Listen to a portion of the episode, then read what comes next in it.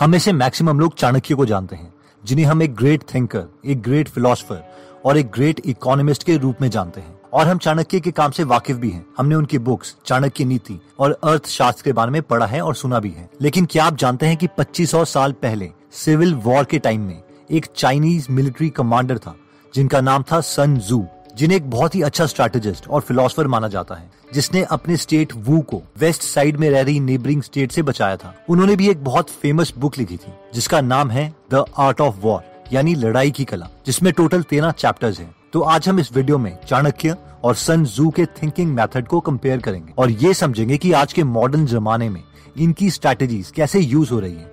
तो आइए स्टार्ट करते हैं। तो सबसे पहले पॉइंट में संजू कहते हैं to fight conquer in all our battles is not supreme excellence. Supreme excellence consists in breaking the enemy's resistance without fighting. जिसका मतलब है कि आपकी असली एक्सीलेंस इससे नहीं पता चलती कि आपने कोई बैटल लड़ी और उसे जीता, बल्कि इससे पता चलती है कि आपने बिना लड़े वो बैटल जीत ली जब भी लोग वॉर के बारे में सोचते हैं तो हमें कन्वेंशनल वॉर ध्यान में आती है, जिसमें आर्मीज आपस में लड़ रही है, लेकिन असली वॉर कुछ और ही दिखती है, और कन्वेंशनल वॉर से बहुत ज़्यादा डैमेजिंग है, जिसमें सबसे पहली आती है कल्चरल वॉर यानी कंट्री का कल्चर ही खराब कर दो। दूसरी कंट्री को खुद की तरह सोचने में मजबूर कर दो।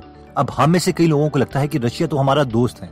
कंट्रीज़ के लेवल में कोई किसी का दोस्त या दुश्मन नहीं होता। फॉर एग्ज़ाम्पल रशियन स्पाई बताते हैं कि वो लोग मूवी मेकर इंटेलेक्चुअल प्रोफेसर या ऐसे लोगों को इंडिया में इन्फ्लुएंस करते हैं, जो पब्लिक ओपिनियन चेंज कर सकते हैं। फॉर एग्ज़ाम्पल एक रशियन स्पाई ने अपने इंटरव्यू में एक दिल्ली यूनिवर्सिटी के पॉलिटिकल साइंस के प्रोफेसर का एग्ज़ाम्पल दिया था।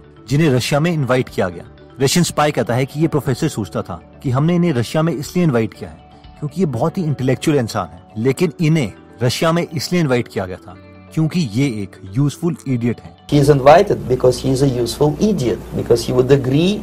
ये कहता है हम इंडिया के की पोजीशन से लोगों को रशिया में इनवाइट करते हैं। इन्हें बहुत ही अच्छा खाना खिलाते हैं अच्छा ट्रीट करते हैं और फाइनली जब ये इंडिया पहुंचेगा तो ये अपने स्टूडेंट्स को नेक्स्ट इंडियन जनरेशन को रशिया के बारे में अच्छी अच्छी बातें बताएगा। और जो नेक्स्ट जनरेशन ऑफ़ इंडियंस हैं, वो स्टूडेंट्स जो इन प्रोफेसर की बातें सुन रहे हैं और कल को अच्छी की पोजीशंस में पहुँच सकते हैं, जैसे कि I A S I F S etcetera वो साइकोलॉजिकली प्रोग्राम्ड हो जाएँगे और रशिया के लिए फॉरेन पॉलिसी उसी एटीट्यूड से लिखेंगे। इस पाई के अकॉर्डिंग ये स्लो बट इफ़ेक्टिव प्रोसेस है।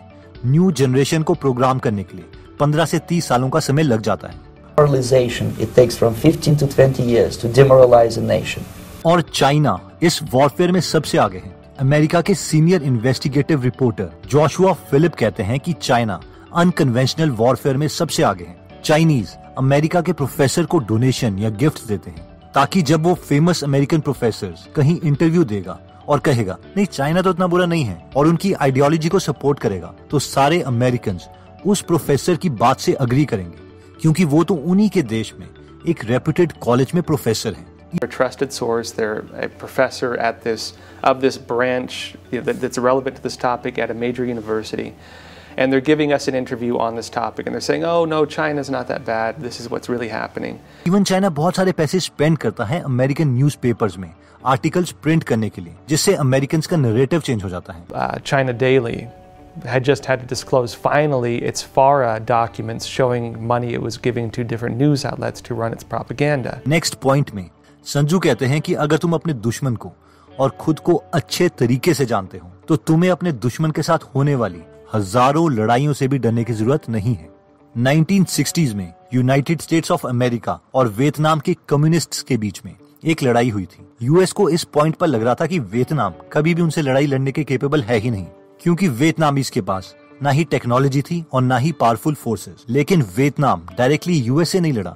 बल्कि बहुत ही अनकन्वेंशनल गोरिल्ला वॉर से लड़ाई करी, जिसमें वो अमेरिकन को मार के भाग जाता। उन्हें अपने टेरेन के बारे में पूरी नॉलेज थी और उन्होंने अंडरग्राउंड टनल्स बनाई हुई थी।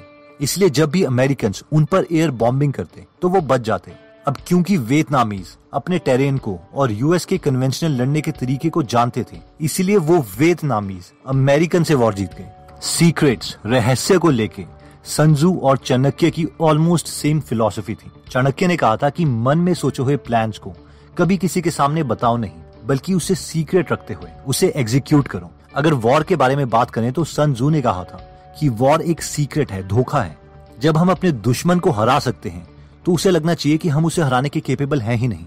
जब हम एक्चुअल में लड़ने जा रहे हो तो ये शो करो कि तुम्हारे फोर्सेस नहीं लड़ेंगी। जब तुम अपने दुश्मन के पास हो तो उन्हें दिखाओ कि तुम दूर हो, और जब तुम दूर हो तो उन्हें दिखाओ कि तुम पास हो। अपने दुश्मन को मिस इन्फॉर्मेशन देना एक बहुत ही इंपॉर्टेंट पार्ट है वॉरफेयर का। फॉर एग्ज़ाम्पल हिटलर को सेकेंड वर्ल्ड वॉर के दौरान मिस इन्फॉर्मेशन दी गई थी कि ब्रिटिशर्स के साढ़े तीन लाख ट्रूप्स जर्मनी में अटैक करने वाले हैं। उन्होंने जानबूझकर अपने रेडियो सिग्नल्स में इस तरीके से कम्युनिकेशन की ताकि हिटलर उन सिग्नल्स को सुन सके, जिसमें इसी अटैक की बात हो रही थी। हिटलर के जासूसों तक भी ये झूठी इन्फॉर्मेशन भेजी गई थी, जिससे हिटलर को यकीन हो गया था कि वहाँ पर अटैक होने वाला है। इससे हुआ ये कि हिटलर ने अपनी मेजर पोर्शन आर्मी का उस इमेजिनरी साढ़े तीन लाख ट्रूप्स को अटैक करने के लिए भेज दिया, जबकि वहाँ पर कोई भी नहीं था। और मेन ट्रूप्स कहीं और ही थे। और इस मिस इन्फॉर्मेशन की वजह से जर्मनी काफ़ी बैटल हार गया। नेक्स्ट पॉइंट आता है, जिसमें चाणक्य कहते हैं, एक लालची आदमी को पैसे दे के अपना काम करवाओ। एक पावरफुल आदमी को हाथ जोड़ के अपना काम करवाओ। एक ऐसा आदमी जो सोचता है कि वो इम्पोर्टेंट है, उसे झूठी पोजीशंस ऑनर दे के काम करवाओ और एक इंटेलिजेंट आदमी को सच बोलकर काम करवाओ। अब हमारा तो पता नहीं, लेकिन रशिया ने हमारे ऊपर ये स्ट्रैटेजीज तो यूज़ करी है। रशियन का स्पाई बोलता है कि हम इंडिया में जाके ऐसे लोग ढूंढते हैं जो बहुत ही लालची हो, जो मॉरली स्ट्रॉन्ग ना हो या फिर जो इडियट्स हैं और सोचते हैं कि वो इम्पोर्टेंट है। ऐसे लोगों को जल्दी इन्फ्लुएंस किया जा सकता और ऐसे लोग हमें बहुत हेल्प करते हैं किसी कंट्री के ओपिनियन को चेंज करने के लिए। This are the most recruitable people people who lack moral principles who are either too greedy or too suffer from self importance they feel that they they matter a lot next point कहता है कि अपने enemy को कभी ये मत छो करो कि तुम उससे लड़ने के केपेबल नहीं हो। एक बहुत ही फ़ेमस फिक्शनल स्टोरी है जिसमें एक सांप एक पुजारी के पास आता है। कि उसे अपने पापों का पश्चाताप करना है। जिस पर वो पुजारी शाम को कहता है कि अब से कभी भी तुम किसी को मत काटना। थोड़े दिनों के बाद पुजारी एक रास्ते से जा रहा होता है और उसे वो सांप दिखता है, जिसके ऊपर बच्चे हंस रहे हैं और पत्थर फेंक रहे हैं। इस पर पुजारी बोलता है कि तुम्हारी इतनी बुरी हालत कैसे हुई? सांप कहता है कि आपने ही तो बोला था कि किसी को काटना मत, इसलिए सब मेरा मज़ाक उड़ा रहे हैं। इस पर वो पुजारी कहता है कि मैंने तुम्हें काटने से मना किया था, अपना फन दिखाने से नहीं। तो दोस्तों, इस वीडियो में हमने चाणक्य और संजू के थॉट प्रोसेस के बारे में देखा और ये भी देखा कि आजकल कन्वेंशनल वॉरफेयर का टाइम नहीं है, बल्कि कल्चरल साइकोलॉजिकल और इकोनॉमिक वॉरफेयर का टाइम है, जिसमें एनिमी कंट्रीज़ अपने ऑपोजिशन कंट्रीज़ के कल्चर को ही डिस्ट्रॉय कर देती है। उनके यूथ को निकम्मा बना देती है। हो सकता है ये पबजी टिकटॉक जैसी एप्स इसी पर्पज के लिए बनाई गई हूँ। आई रिमेम्बर हमारे फैमिली फ्रेंड हैं जो इंडियन आर्मी से कर्नल रिटायर्ड हैं। जो पहले एसएसबी में सर्व करते थे एज ए साइकोलॉजिस्ट जिन्हें एसएसबी के बारे में नहीं पता तो अगर आपको इंडियन आर्मी में ऑफिसर रैंक में जाना है तो आपको एसएसबी यानी सर्विस सिलेक्शन बोर्ड में इंटरव्यू देना पड़ता है, जहाँ पर एक साइकोलॉजिस्ट होते हैं, जो आपकी साइकोलॉजी को देखते हैं कि आप में वो पंद्रह ओ एल क्यूज यानी ऑफिसर लाइक क्वालिटीज हैं या नहीं। तो उन्होंने हमें बताया था कि आजकल के यूथ स्पेशली बॉयज़ लड़कियों से भी ज़्यादा इमोशनल हो गए हैं। तो कहीं ना कहीं जो हम कंटेंट कंज्यूम कर रहे हैं, ये उसी की वजह से है। अब ये साइकोलॉजिकल वॉरफेयर का रिज़ल्ट है या नहीं? ये मुझे नहीं मालूम। एनीवेज इस वीडियो में हमने सबसे पहले देखा था कि बेस्ट तरीका लड़ने का ये है कि हमें एक्चुअल वॉर में ही ना जाना पड़े, जिससे रिलेटेड हमने रशियन स्पाई की फिलोसफी देखी थी किस तरीके से वो इंडियन स्कॉलर्स को पब्लिक ओपिनियन मेकर्स को रशिया बुला देते हैं, ताकि वो इंडिया वापस आके यूथ के ओपिनियन को चेंज कर सके। सेम केस हमने चाइना का देखा था कि वो कैसे अमेरिका और बाकी कंट्रीज़ की मीडिया को पैसे देके वहाँ पर नॉर्मल पब्लिक के बिहेवियर चेंज करने की कोशिश करते हैं। नेक्स्ट हमने देखा था कि अगर हम अपने दुश्मन और खुद की कैपेबिलिटीज को अच्छे से जानते हैं तो हम कोई भी वॉर जीत सकते हैं। जिसमें हमने वियतनाम और यूएसए की वॉर के बारे में देखा था कि वियतनामीज किसी भी तरीके से कन्वेंशनल मेथड से यूएसए से वॉर नहीं जीत सकते थे। लेकिन इसके बावजूद वियतनामीज जीते। क्यों? क्योंकि वो अपने टेरेन को जानते थे, अपनी लिमिटेशंस को जानते थे।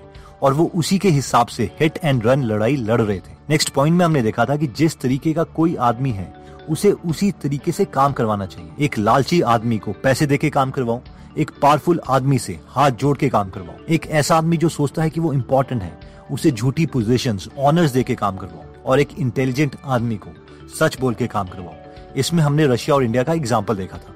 नेक्स्ट पॉइंट था मिस इन्फॉर्मेशन का, जो कि एक वॉरफेयर है। जिसमें हमने हिटलर और ब्रिटिश वॉर के बारे में डिस्कस किया था कि कैसे ब्रिटिशर्स ने हिटलर को मिस इन्फॉर्मेशन दे के हिटलर की आर्मी के मेजोरिटी सोल्जर्स वहाँ शिफ्ट करवा दिए, जहाँ पर कोई आर्मी थी ही नहीं। नेक्स्ट पॉइंट में हमने देखा था कि कभी भी अपने एनिम को ये मत दिखाओ कि तुम उससे लड़ने के काबिल नहीं हो, जिसमें हमने सांप और पुजारी की फिक्शनल स्टोरी के बारे में लेसन लिया था। दोस्तों, अगर आप चाणक्य के थॉट्स के बारे में और जानना चाहते हैं, जैसे कि चाणक्य नीति कॉर्पोरेट चाणक्य या इनसाइड चाणक्य माइंड तो आप हमारी गीगल ऐप डाउनलोड कर सकते हैं, जहाँ पर आप हिंदी में फ्री में 120 से ज़्यादा बुक समरी सुन सकते हैं। और अगर आप यूजलेस कंटेंट और सॉन्ग कंज्यूम करने के बजाय एक अच्छा कंटेंट बुक से पढ़ना चाहते हैं तो भी आपको गीगल ऐप में गांधी जी एपीजे अब्दुल कलाम, स्वामी विवेकानंदा जैसे स्कॉलर्स की बायोग्राफीज मिल जाएगी। तो अगर आप ये एप्लीकेशन डाउनलोड करना चाहते हैं तो इसका लिंक मैं डिस्क्रिप्शन में दे दूँगा। एनीवेज दोस्तों, अगर आप ऐसी नॉलेजेबल वीडियोस मिस नहीं करना चाहते तो सब्सक्राइब करने के बाद बेल का बटन दबाना मत भूलिएगा। आप कमेंट करके हमें ये भी बता सकते हैं कि आप नेक्स्ट वीडियो किस टॉपिक पर चाहते हैं। जल्द ही हम आपसे दोबारा मिलेंगे। जय हिंद।